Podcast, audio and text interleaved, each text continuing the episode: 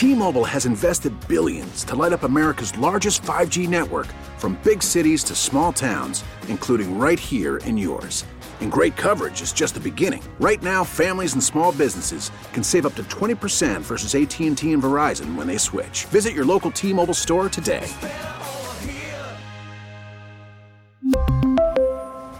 Plan savings with 3 lines of T-Mobile Essentials versus comparable available plans. Plan features and taxes and fees may vary. Listen to every MLB game live. In the deep left center field, it is high, it is far, it is God. Stream minor league affiliates. The Midwest League home run leader. And watch the best baseball highlights and look-ins on MLB Big Inning. MLB At Bat is your all-in-one live baseball subscription for only $3.99 per month. Deep left field, it's gonna go. Alvarez ties the game. Subscribe to At Bat within the MLB app today. Major League Baseball trademarks used with permission. Welcome to The Connection, a weekly radio program where we share our experiences and expertise with stories of caring, courage, and change right here in Connecticut. Listen to learn about needed resources to improve your well being and transform your life. Now, here are the hosts of The Connection, Lisa DeMattis Lapore and Ann Baldwin. Well, good morning, everyone. Welcome to another edition of The Connection right here on WTIC News Talk 1080. I am Ann Baldwin, one of the hosts of this program, along with my bestie and 60 uh, year old co host. I had to throw that in there. Uh, Lisa, I know you did. I just had to, but Lisa DeMattis Lapore, who we had a great surprise celebration for. How's it feel to be 60 now that you've had a couple of weeks to kind of let it sink in? I'm trying not to think about it. Really? But what I will but what I will say is that I was overwhelmed and am still overwhelmed with gratitude and love um, from not only my staff but my friends and my family for throwing me a surprise party. And I so many clues were in front of me, and I didn't even realize it because I'm preoccupied. Yeah, just a little. so actually, that was probably just a little. So it was probably a good thing, but I was so overwhelmed with, like I said, to see so many people there, and it gave me an opportunity to go around and to tell the people in my life how they've impacted my life and how special they are to me and why and I'm just so grateful because sometimes you know what you you you tell them individually but some I just wanted other people to see the heroes sitting in that room that have helped me throughout my career in life. So thank you for being there Ann and bringing your mom and being a part of my special night oh, was really fabulous. It was so I'm nice. Still on the high over that. I bet. And yeah. you know, it was nice that you did that. And it was amazing how many dear friends you have and how much not only do you cherish their relationship that you have with them, but they cherish the one that they have with you. And that's really when you look back and when you look forward, when you wherever you're looking, that's what really what life is all about. So I'm glad you had a good time and I always love it when somebody is truly surprised. So that was beautiful. Yay! It was. So let's Yay, l- let's you. let's bring on our guest, Dr. Anthony Hatch. Yes. Yes, I'm so excited uh, to welcome him to our program today, and he's going to be one of the uh, four presenters at the Connections virtual conference this year, which is coming up in November, and we'll talk more about that. But uh, first, let's get into a little bit of, of the credentials with Dr. Hatch. He's a um, sociologist and associate professor and chair of science in the society program at Wesleyan University. And there he works closely with the African American studies, environmental studies, and sociology, and um, also involved with the Center for Prison Education at the Sustainability and Environmental Justice uh, Initiative. So, we could go on and on and on and on where you began your career, but we've got so many great things we want to talk about. Dr. Hatch, thank you so much for being on the program. Welcome to our show. Thank you so very much, and happy belated birthday, birthday to you as well. Thank you, thank you. So, we are so excited to have someone like yourself um, at our conference, which is going to be held um, November 10th. Um, and it's obviously going to be virtual because of the world that we're living in. Um, so Dr. Hatch is one of our four presenters, and um, our conference this year is titled Moving Upstream and delivered as a four-part lecture series. The conference will focus on the social determinants of health, the way we live, learn, work, and play, and the role that inequities due to social justice factors play. Um, and so what I'd like for you to do, um, Dr. Hatch, is just get just uh, let's tell the folks out there a little bit about your amazing history. So I am uh, a professor at Wesleyan in the Science and Society program, um, which is an interdisciplinary major at Wesleyan where we study science, medicine, and technology um, as the things we study. So people people in sociology and anthropology and philosophy and history, all these different disciplines study the sciences, uh, medicine, and technologies systematically and, and think about them as social, historical, and political things and institutions. So here at Wesleyan, I've been able to really continue uh, and develop new lines of work um, on on health and health disparities that I've been doing for a long time. So um, I've been here in Connecticut for since 2015. My, my family and I moved here from Atlanta um, where I had been a professor of sociology at Georgia State for many years. Um, I was originally from Atlanta, and I actually got involved in health research there uh, as an undergraduate student. I was a college student uh, in New Hampshire, but I you know would go back home, and um, my family fell on hard times uh, in my sophomore year. Um, and you know, I've written about this. We were uh, we were evicted from our house in my sophomore year, and, and, and really hit a hard bump. And in that space and time, I, I went back to Atlanta and kind of took some time off from college, and and got an, uh, this kind of happenstance opportunity to work at the Rollins School of Public Health at Emory. University in Atlanta, and you know, got working in in, in the context of in, in research in on this drug use, drug use prevention study in public housing. Uh, we were kind of a, it was a youth, after school youth program and a summer enrichment program designed to help um, these kids not you know drink and use drugs and, and get into trouble. And so I, you know I, I was just you know from you know from you know 20 years old was just kind of fixated on questions of health and well-being and very much loved being out in the community, out in the streets um, as a health educator. And then I, I returned to that work after college. I went to, to Dartmouth and studied philosophy there and sociology and African American studies. And so worked for a couple of years in public health research, uh, community-based research in Atlanta on HIV AIDS education, um, substance use work. Um, we did a lot of work with people, transient populations who were using drugs uh, different qualitative research projects. Um, so I was just kind of knee deep in the public health world, and um, you know, to make a really long story short, you know, really wanted to understand the kind of broader social forces that were shaping what we were seeing in the streets. Right? We couldn't we couldn't change the circumstances of the of the young people's lives to the extent that we really needed to to impact their health. We were, I felt like we were nipping around the edges at times. Mm-hmm. And so I just really wanted to understand that. So I, I you know, left um, the public health world and went to study sociology. And so, um, you know, my uh, my work has been really focused on, you know, telling um, counter stories, counter narratives, right? Telling using sociology, science studies, critical theory to illuminate, um, you know, aspects of health and medicine that are taken for granted, that are directly linked to inequality, um, and that you know illuminate those those those problems in ways that that give us options for solving them. So um, that's where my work has been, and you know my my visit to the connection next month will be focused on kind of raising some of those questions. You know, can we can we get to health equity? You know, with the tools we have, can we, you know, how do we do that? How do we partner together in ways that are going to be truly effective for, for most people? Um, so that, that's really where, where my passion is and where my, my research has been, and also where my teaching is here at Wesleyan. So, Dr. Hatch, let me ask you what, what you know, for the conference and, and even for our audience here this morning, what is kind of your overarching, thought provoking conversation starter? What should we be thinking about with all of your education and all the different areas in which you've mm-hmm. studied? Um, what is it that we should think about? You know, if we if we focus in on health inequality, right, and the and the, just the raw difference in life chances across the U.S., across Connecticut, across the world, right, that some people are living long, rich lives, relatively free of disease and disablement, and others are not.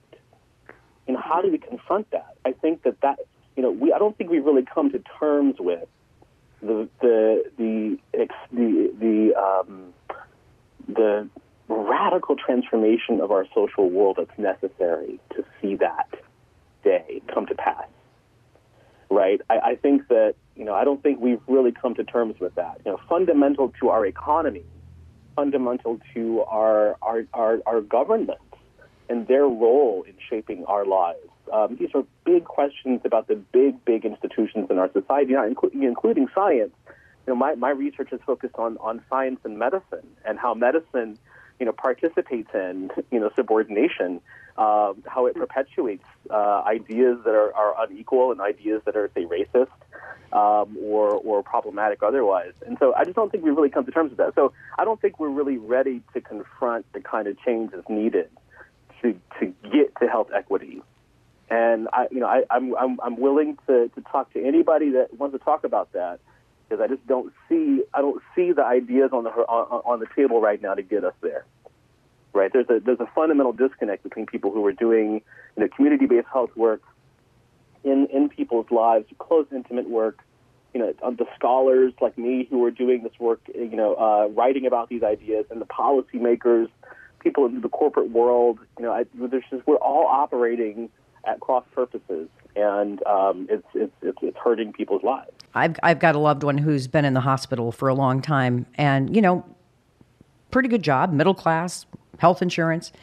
And I've seen firsthand when someone's in a hospital and it takes two days to find an anesthesiologist to put in a feeding tube. I've seen a feeding tube then finally put in. I go back three days later and nobody's put any food in the tube. Um, you know, oh to sit there to sit there and you know have to advocate. And and one of the physicians walked in and um, started talking about how attitude is half the battle and and you know you got to be positive. And I said we'll talk about attitude when we talk about first of all getting some food in the damn tube. And what about the heart meds that right. haven't been you know so there's just like you said I think it's just across the board. I mean are we ever going to move the needle on this? And I guess my point is I've often said because I've got a sister who's got health issues and doesn't have a pot to you know what in. And then I see people that got great jobs and great insurance and obviously they're better off. But you're better off having nothing or everything because it's the people in the middle, I think, that are really getting sucked into the system and left behind. Right. I mean, the, the, the, the suffering, I mean, the suffering that this, the social system that we created for ourselves, that we perpetuate right. for, our, mm-hmm. for ourselves, the suffering that system generates is unnecessary for the people at the, you know, at the bottom of the well for the people in the middle, the working class folk. You know, my parents just barely retired in their 70s. You know, working class people who work for their entire lives with their hands, right? It's health insurance, sometimes not. Government health insurance, sometimes not. Right? There's just inadequate care. It's not even really care. You know, the, the data about the, the, the, the about the pandemic spread um, mm-hmm. is not enough to save us right? It's not enough to, to know how that suffering is distributed. Um, we have to, uh, ha- there has to be some kind of political and economic and social, cultural, some people argue spiritual uh, revolution to really put the care of people in the center of our social lives. We just, we're just not doing that right now. You know, um, so, you know, I think that, and this, this is why it's important to look at what's happening within science and medicine and technology, because that's where these ideas about health come from, right? That's where these ideas are produced and, and mm-hmm. validated and debated, and that's where they circulate from. And so those ideas limit what we think is possible, right? Um, so, when you mentioned the quality of care issues with your loved one in the hospital, right? we know how to fix that. Like, we know how to fix that. So uh, it's just not being done. There's not. There aren't systems of accountability, public accountability um, in health and healthcare systems that would would keep people on track. There's just you know. So um, you know, in my in my teaching about this, we focus a lot on the, the profit motive in healthcare. Um, the fact that this is a for-profit endeavor, and that being um, a, a, big problem in the U.S., like specific to us. Um, mm-hmm. So we could talk about that among, among other things. But um, yeah, no doubt, no doubt. I don't think we've really been able to confront yet um, what is necessary. Right. If you're just tuning in, we're speaking with Dr. Anthony Hatch. And we should also mention um, that Dr. Hatch is going to be presenting at the Connections virtual conference on November um, 10th from 11 to 1. And if you'd like more information or you'd like to register, um, we encourage you to do that at theconnectioninc.org. That's theconnectioninc.org. Again, the date, November 10th from 11 to 1.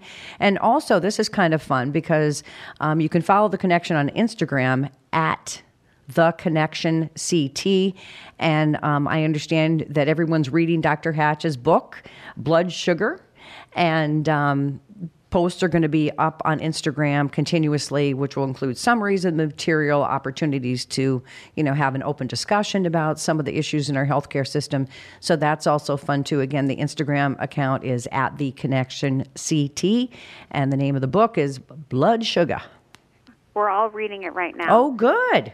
I just, Dr. Hatch, I would, I'm really, I'd like to, I just really want to talk um, more about how has communication of statistics and data contributed to this overwhelming state of dread during the pandemic, and how can data be used to tell a story?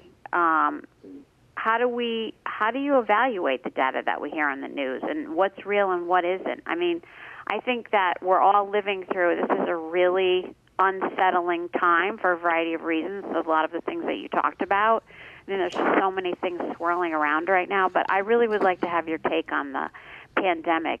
You know, it's it's it's not going to be a surprise to people listening, right? That you know our our lives right now are we're confronted with a crisis over truth, a crisis mm-hmm. over knowledge and, and science and what it all means you know, when you know I have background training in statistics and epidemiology and and and all these fields, and I have trouble discerning what I read in the newspaper, and I read you know multiple papers every day to keep on top of what's going on in the world, right? Um, mm-hmm. You know, I have expert knowledge, and it's very difficult to discern. And then we have political leaders in this country who are, are actively manipulating mm-hmm. uh, you know, what counts as true or, or re- about the pandemic specifically. You know, concealing information, misrepresenting data. You know, that's that's a problem. Um, yes. And I think that, that, that, that does contribute to the sense of dread that we are feeling. Um, at least I feel it. Um, you know, even I down to the hyper, hyper, hyper local level.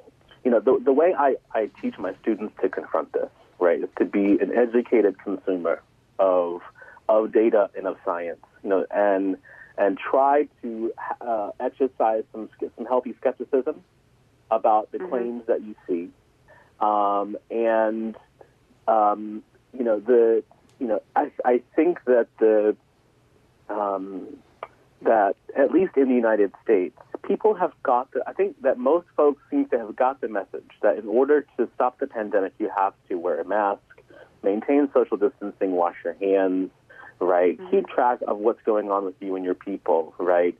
Um, and you know, the fact that those very basic messages have been distorted is, I, I think it's, I, I mean, you know, I, have written about you know uh, heinous practices in, in, in, and, and unjust practices in science and medicine and research, um, and you know this is this this is a very what's happening is unconscionable.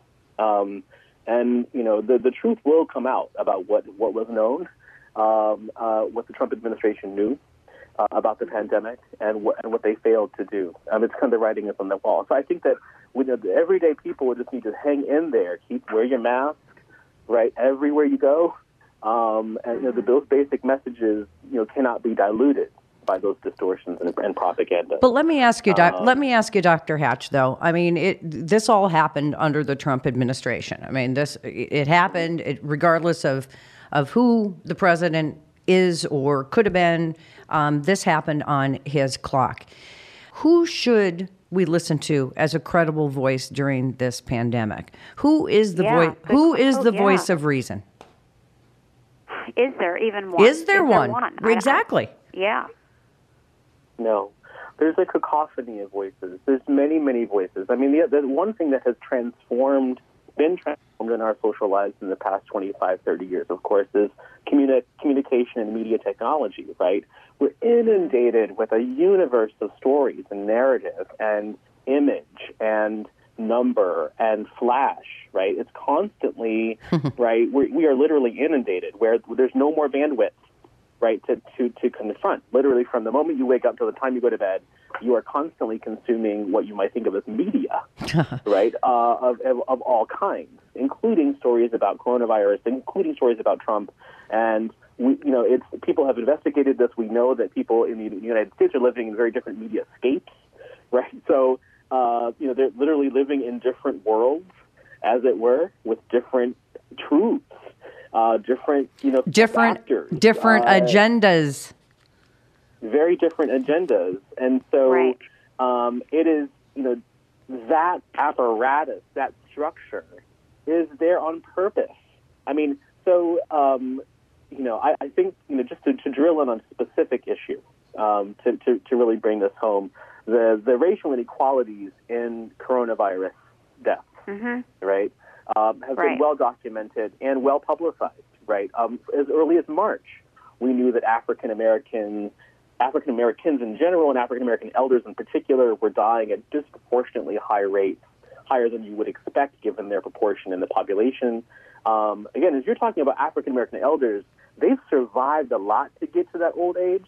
These are the survivors already, right? And they were succumbing, right? They were succumbing to That's right. coronavirus, right? So um, as soon as it became public knowledge that that was happening, as soon as there were the first trickle of reports about that, what did the Trump administration do?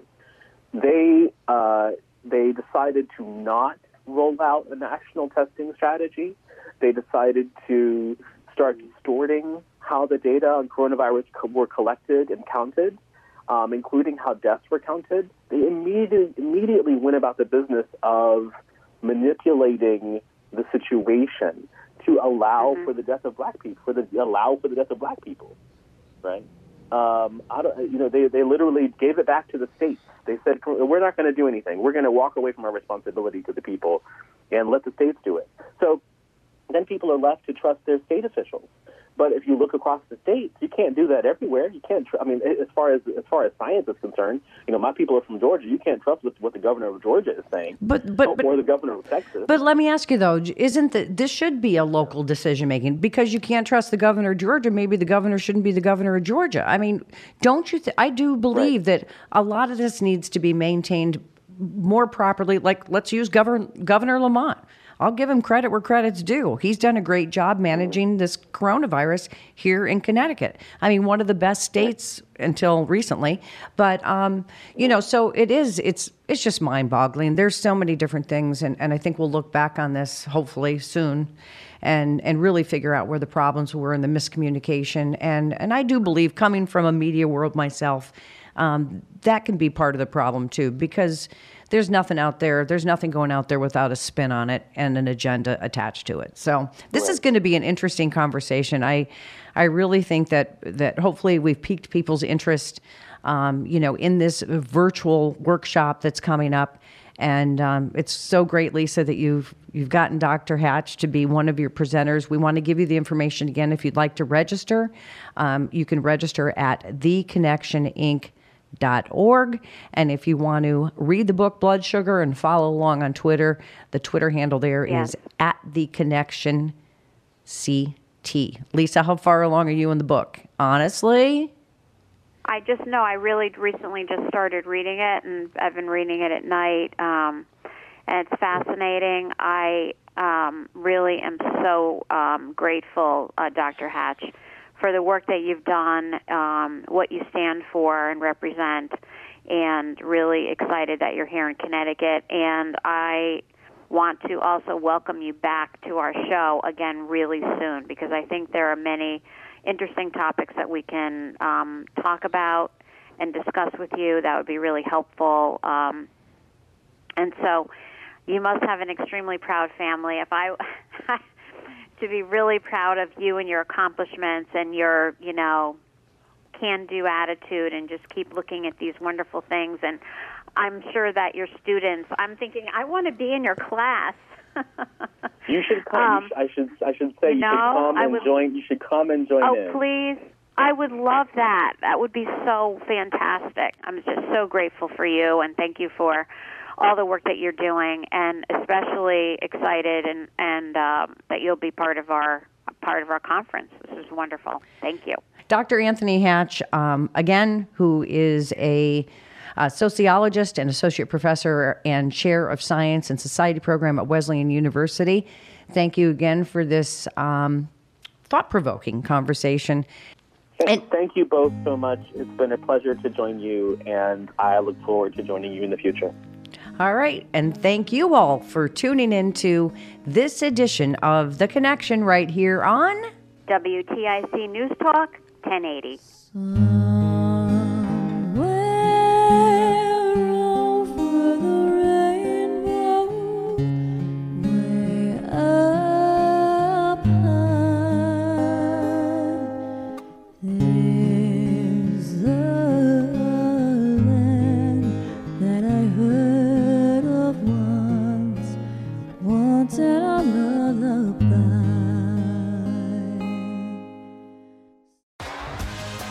T-Mobile has invested billions to light up America's largest 5G network from big cities to small towns, including right here in yours.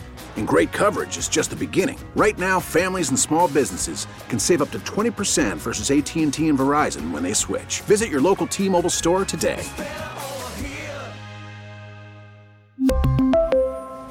Plan savings with three lines of T Mobile Essentials versus comparable available plans. Plan features and taxes and fees may vary.